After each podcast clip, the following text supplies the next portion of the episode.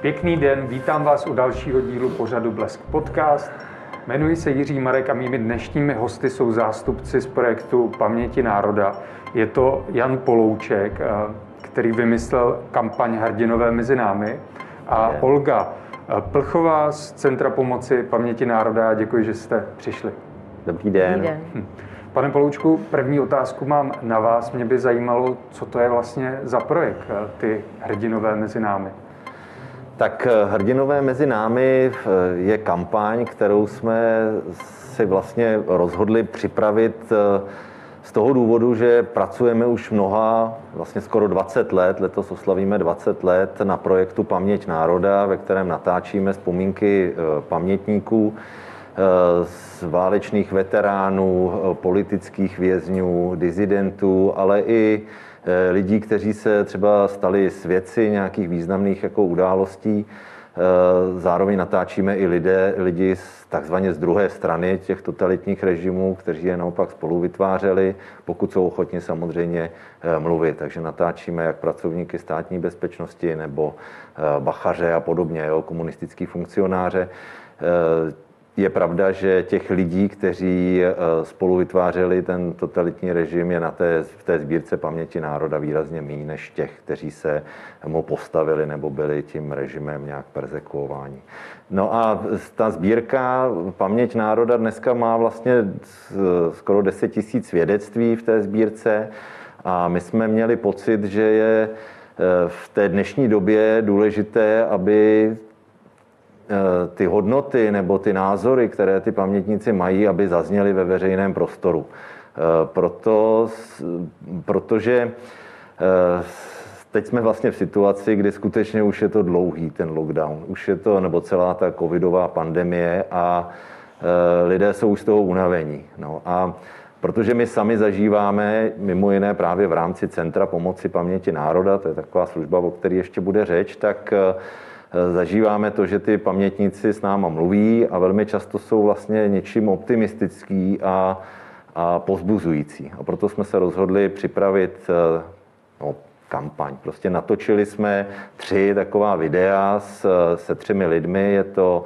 válečný veterán a vlastně účastník bojů o Velkou Británii, člen RAF, eh, pan Kavka, potom s politickým vězněm Jirkou Lukšíčkem, dlouholetým skautem, který byl vězněný v 50. letech a s paní Jindrákovou, která je přeživší holokaustu. A oni vlastně nám řekli, že je potřeba v každé době myslet pozitivně, myslet na to, že to dobře dopadne a že máme ještě chvíli vydržet. Hmm.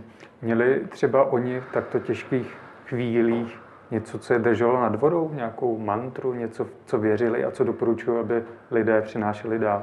Ono vlastně ten životní optimismus je, myslím, něco, co je hrozně důležitý pro každého z nás a nakonec eh, to nemusí mít tu konkrétní podobu. Je to víceméně, jakmile to člověk vzdá a má pocit, že to, eh, že to, eh, to špatný v tom životě, že už bude trvat a že už se to nezmění a tak to je ten moment, kdy člověk vlastně začíná to vzdávat. Jo. Samozřejmě, že nevím, přežít holokaust, kdy skutečně šlo každým dnem jako o, o život, tak eh, je věcí velké náhody. Jo? A mnoho okolností rozhodne o tom, jestli ten člověk přežil nebo ne. Ale na druhou stranu velmi často ty lidi pojí to, že myslí dopředu, myslí na ostatní, nemyslí jenom na sebe a chtějí vlastně být jako aktivními strůjci toho života. A, a to je něco, co je vlastně drží jako pohromadě a, a dává jim to, tu možnost vlastně to přežít nějak jako s optimismem. Kavárny, restaurace, divadla, kina. Nemůžete chodit, kam byste chtěli. Nesmíte. A nevíte, jak dlouho v Terezíně budete. Naštěstí nám nezakázali se smát. Pojďme ještě vydržet. Děkujeme, že to nevzdáváte. Ale teď se nemáme tak špatně, ne? Vy oba jednáte s různými pamětníky, nejsou to jenom letci a přeživčí holokaustu, ale jsou to třeba i oběti komunistických restrikcí. Jak oni vnímají, když to dáme do kontextu, teďka tu pandemii s těmito velkými dějnými událostmi, jak to vnímají, jak o tom mluví třeba? No, popravdě ptáte-li se na jejich pocity ohledně pandemie, tak eh, já jsem ten, kdo komunikuje s těmi, kdo opravdu potřebují pomoc, kdo se obrátí na, naš, do naše, na naše centrum eh, pomoci paměti národa a tam se přiznám, že řešíme, jak jim můžeme pomoci, ty konkrétní praktické věci a tam ta paralela s těma dějinama většinou se neukazuje. Eh, I když samozřejmě vnímám, že ta starší generace má daleko větší nadhled, než třeba mnozí moji mladí kolegové, kteří pro něž je to vlastně takový první těžký střed s realitou, eh, s něčím těžkým, co nikdy nezažili, nedovedou se jakkoliv v tom zorientovat kdežto ty staří, kteří mají obrovské životní zkušenosti, tak skutečně spíš řeší, co teď, co jak konkrétně teď e, můžeme něco udělat, nebo jak nám pomoci, nebo co potřebujeme.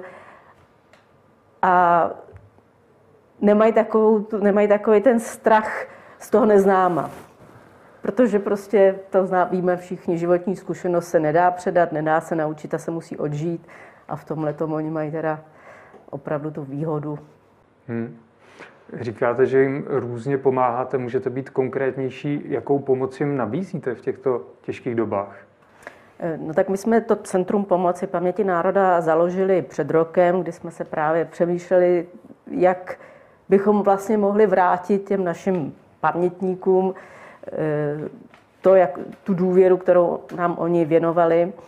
Eh, takže jsme hned už je to vlastně víc jak rok, jsme oslovili téměř 4 tisíce našich pamětníků, opravdu těch nejstarších nebo těch seniorů na, na 70 let s nabídkou jakékoliv pomoci, že se můžou obrátit eh, eh, na naše centrum pomoci.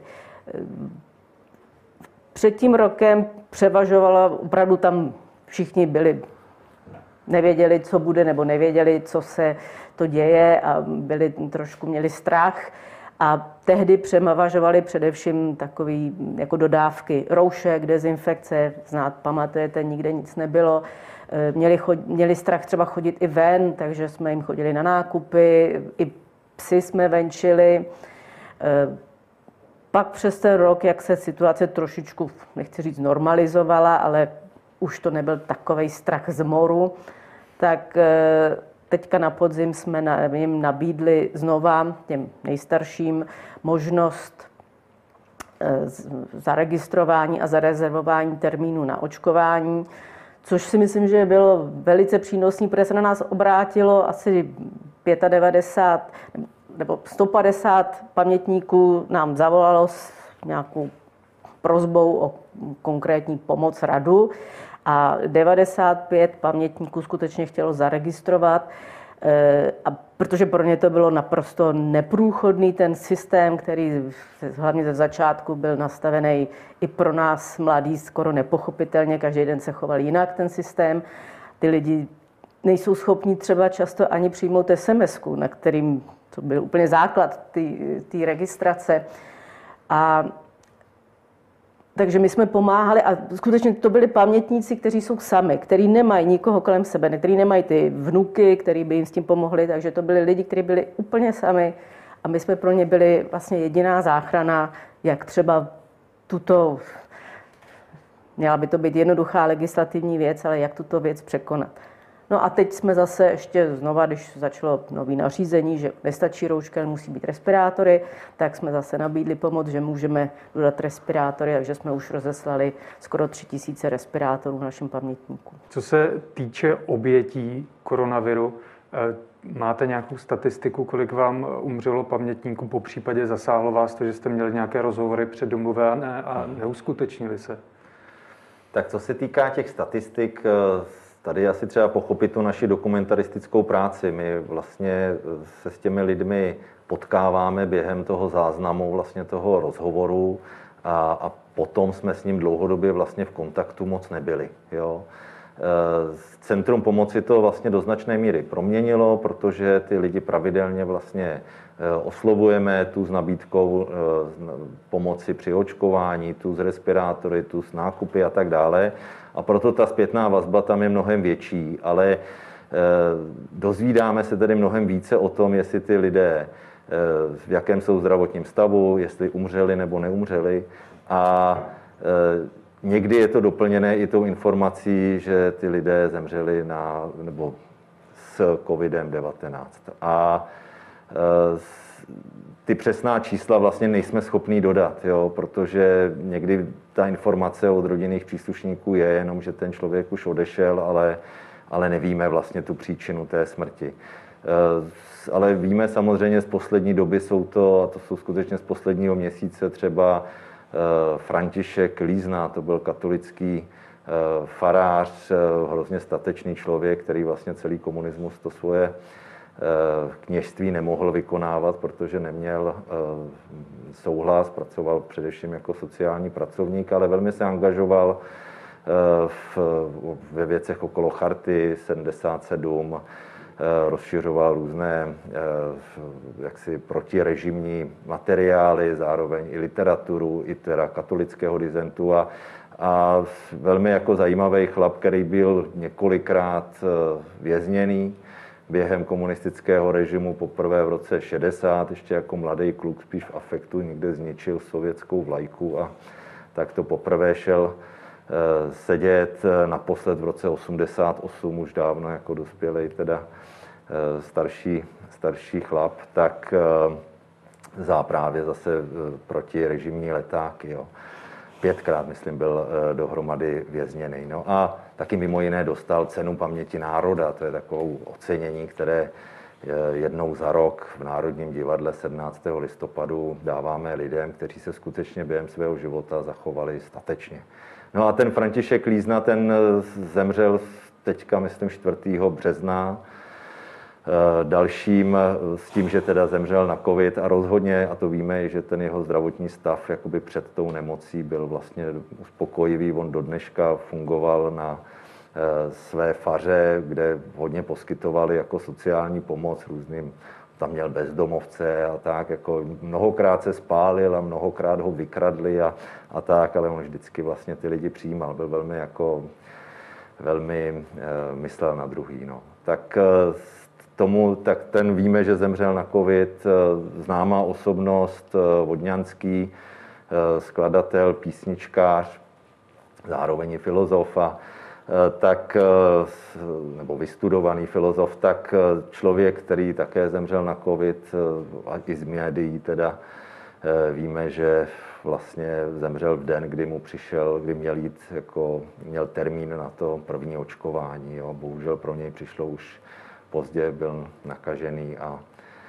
a zemřel nedávno. Taky velmi jako statečný člověk, který krom té své veřejné teda jakoby působení, tak podepsal chartu 77 a v mnoha ohledech, především tím, jak vzdoroval třeba komunistické tajné jako státní policii, tak je obdivuhodný, no, jakože tak dlouho ho lámali ke spolupráci a on tak dlouho musel všechny ty výslechy, to se třeba o ně málo ví, že vlastně byl tak, tak eh, dlouhodobě jako sledován a láman k té spolupráci a že vždycky vydržel, to je taky skvělý. No, tak ten zemřel 10. března. Jo.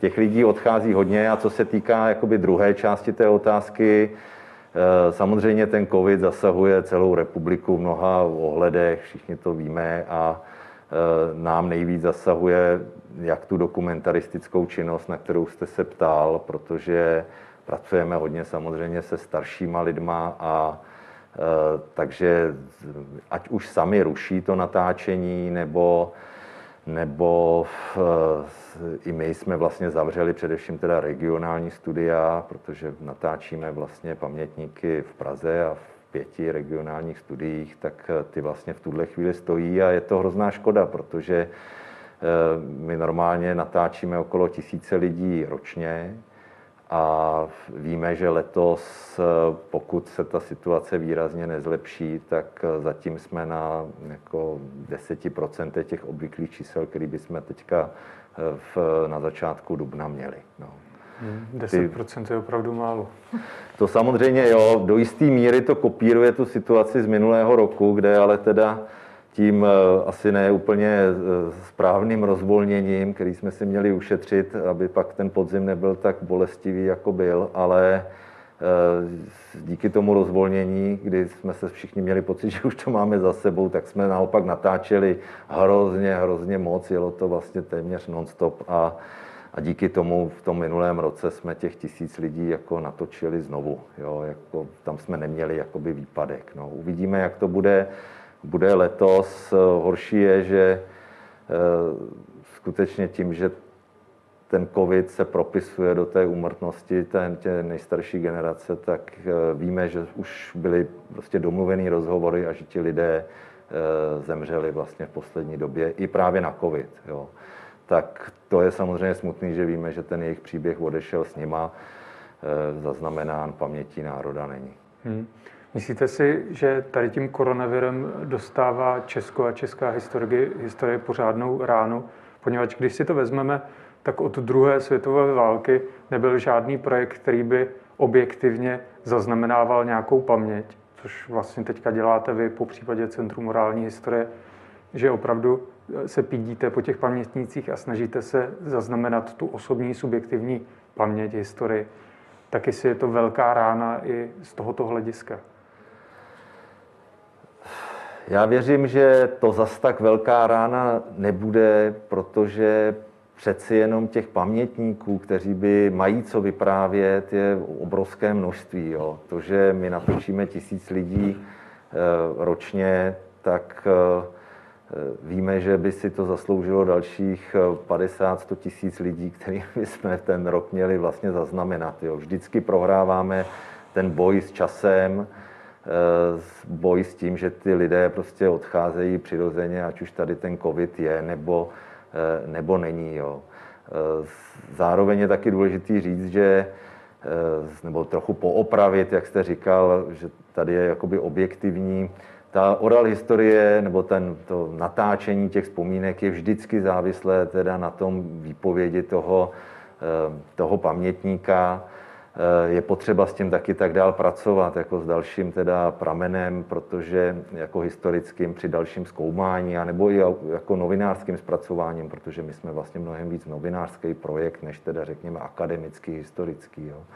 A je potřeba to ověřovat, protože i ty pamětníci se mílí, můžou některé věci a přirozená tendence každého z nás, když vypráví nějaký příběh, eh, tak eh, nevím, některé věci si trošku vylepšit, abych z toho nevyšel jako takový blbec třeba a tak, jo, když to řeknu úplně otevřeně. A, a to jsou věci, s kterými je potřeba teda jako pracovat a proto vlastně jste v tom v té větě řekl, že to je projekt, který se snaží o tu objektivitu, to je pravda, ale vždycky vlastně pracujeme se subjektivní výpovědí. Zároveň je skvělý, že ta paměť národa dneska obsahuje těch výpovědí tolik, že je možné ty výpovědi také komparovat, že jo, skrovnávat ty jednotlivé svědectví, protože oni jsou často k podobným událostem, k podobným místům, odehrávají se, stejná událost je popisována více těmi pamětníky a, a pak ta, řekněme, historická objektivní pravda. Eh, tak z toho může jaksi vycházet mnohem přesněji, než když se musíme spolehnout jenom na výpověď jednoho člověka. Stýská se vám, stýská se vám prostě po té rodině, stýská se vám po tom, jestli si můžete někam zajít. Každý ten lágr byl ohraničený vysokým plotem. Člověk musí mít víru. A moje víra byla, že až nás pustí, takže mi maminka uvaří ty merinkové knedlíky. A stalo se. Pojďme ještě vydržet. Děkujeme, že to nevzdáváte. Teďka mám spíš dotaz na vás, paní Plchová. Mě by zajímalo, když eh, teda na vás se mohou obracet eh, pamětníci, seniori, tak jestli je tam možnost si třeba popovídat, že přece jenom jsou sami, jsou třeba odříznutí, tak jestli je tam někdo na telefonu, kdo si s nimi rád promluví. No tak teď jste uhodil řebíček na hlavičku, protože každý, každý to, ta etapa toho covidového šílenství má nějaké své téma. Eh, pod tom prvotním vyděšení, pak teda očkování, respirátory, tak momentálně jsme se pustili do toho, že budeme aktivně obvolávat pamětníky, který v tom průběhu roku, když jsme je kontaktovali, tak se vyjádřili ve smyslu, že trpí nějakým tím osaměním, i když třeba někdy jsou v rodině, ale furt tam to osamění a ta, eh, ta absence toho kontaktu běžného tam je. Takže teďka eh, obvoláváme všechny tyhle ty naše pamětníky, kteří v průběhu roku projevili přání si povídat. Eh, ono je to, přiznejme si, většinou o tom, že oni chtějí povídat, někomu vykládat pořád ten svůj příběh, nebo to, to, to u těch starých lidí je běžné. Takže my teďka vlastně nejdřív eh, je znova chceme skontaktovat s nabídkou, že eh, bychom jim rádi poskytli tuto službu, že bychom si povídali, ale protože by to samozřejmě vůbec nebylo v kapacitách našeho týmu, který sice je docela veliký, ale přesto těch pamětníků je tolik, tak bychom rádi využili eh, pro pamětníky, kteří budou, nebo budou mít zájem právě o to povídání, tak bychom rádi využili naše dobrovolníky, kteří se nám poměrně houfně hlásí a chtějí jakkoliv pomoct. My bychom je nechtěli nechat jenom v nějaké databázi bez činnosti, ale nabídnout jim, pojďte nám pomoct tím, že dostanete svého pamětníka a s tím si jednou za týden, za 14 dní zavoláte a budete ochotní poslouchat jeho strasti, jeho povídání, jeho prostě to, co, mu, co by potřeboval ze sebe dostat. Mhm, děkuji a obracím se na naše diváky a posluchače. Kdo má zájem, tak ať se připojí, určitě udělá dobrou věc.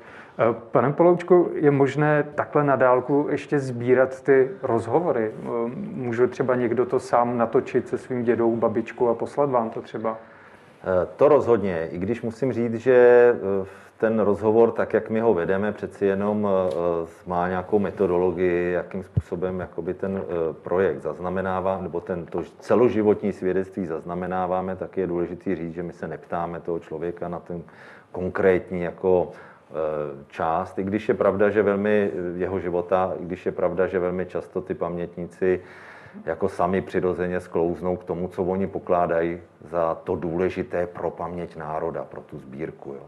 A e, takže nějaká metodologie existuje, ale zároveň to, že nám občas někdo posílá e, svoji nahrávku, bez ohledu na to, že si natočil podle nějaké metodologie, tak je to pro nás cený materiál. Jo? Často jsme dostávali i nahrávky, které třeba dneska už dávno bychom nepořídili na kazetách prostě z 80. let na, na, na páskách a, a podobně. Eh, často takovým příjemným jako bonusem pro tu rodinu je, že když to byly tyhle ty starý teda nosiče, že jsme jim to zdigitalizovali a poskytli pak zpátky teda ve formátu, který pro, ně, pro všechny je dneska jako eh, snesitelnější, digitální. A eh, a ty nahrávky my vlastně zpracováváme potom taky. Někdy, pokud ten pamětník je žijící, tak pro nás je to i jako vodítko k tomu, aby my jsme ho naštívili sami, a nebo jsme ho vzali do studia teda a natočili ho. E, jinak to naše distanční natáčení běží pořád. Jo? Ono to trochu vypadalo jako, že úplně zmrzla ta naše dokumentační činnost. My jsme sami samozřejmě se soustředili na to, aby jsme mohli natáčet dál. To znamená, e, nejenom, že jsme znovu oživili to audio natáčení, což byl takový způsob, kterým jsme pracovali vlastně dlouhá léta, než jsme měli ty naše televizní studia. Ale takže to funguje pak mnohem líp. Dneska to pracujeme i s tím, že ty lidi, aby nemuseli ovládat tu techniku, protože často, jak jsou starší, tak se bojí prostě v každého tabletu, tak jim ty věci dáváme jako zapnutý vlastně mezi dveřma, vydezinfikovaný s rouškou, oni si to berou v tu chvíli už, ale vlastně ten tazatel třeba na tom tabletu už je vlastně přítomen a poté, co se teda někde usadí ten pamětník do křesla, tak ten hovor s ním vlastně dělá dál a aniž by musel nějak složitě pak jako s tím pracovat, tak my si ten tablet zase vyzvedneme a vlastně odcházíme s tou, s tou nahrávkou. Takže to natáčení běží, běží samozřejmě těma klasickýma diktafonama, běží dokonce takovou jako speciální technikou. My jsme vytvořili opravdu takový dva kufry naditý i vlastně s dobrýma kamerama, a to je systém, kdy my jsme schopni vlastně vytvořit takový malý studio u toho člověka doma, byť on je ten, kdo je vlastně nakonec jako technik, si rozmístí tu, tu techniku okolo sebe. A e, my pak vlastně natáčíme na dvě kamery, tak jako natáčíme v těch filmových studiích, protože je to hrozně důležitý pro další vlastně zpracování v dokumentárních filmech a tak dále. Tak děkuji za doplnění a ještě jednou vám děkuji, že jste přišli k nám do studia. To byla paní Olga Plchová a Jan Polouček z Paměti národa a přeji vám hodně štěstí v zaznamenávání dalších rozhovorů. Děkujeme moc za pozvání. Děkujeme. A vám děkuji, že jste nás sledovali nebo poslouchali a těším se zase příště.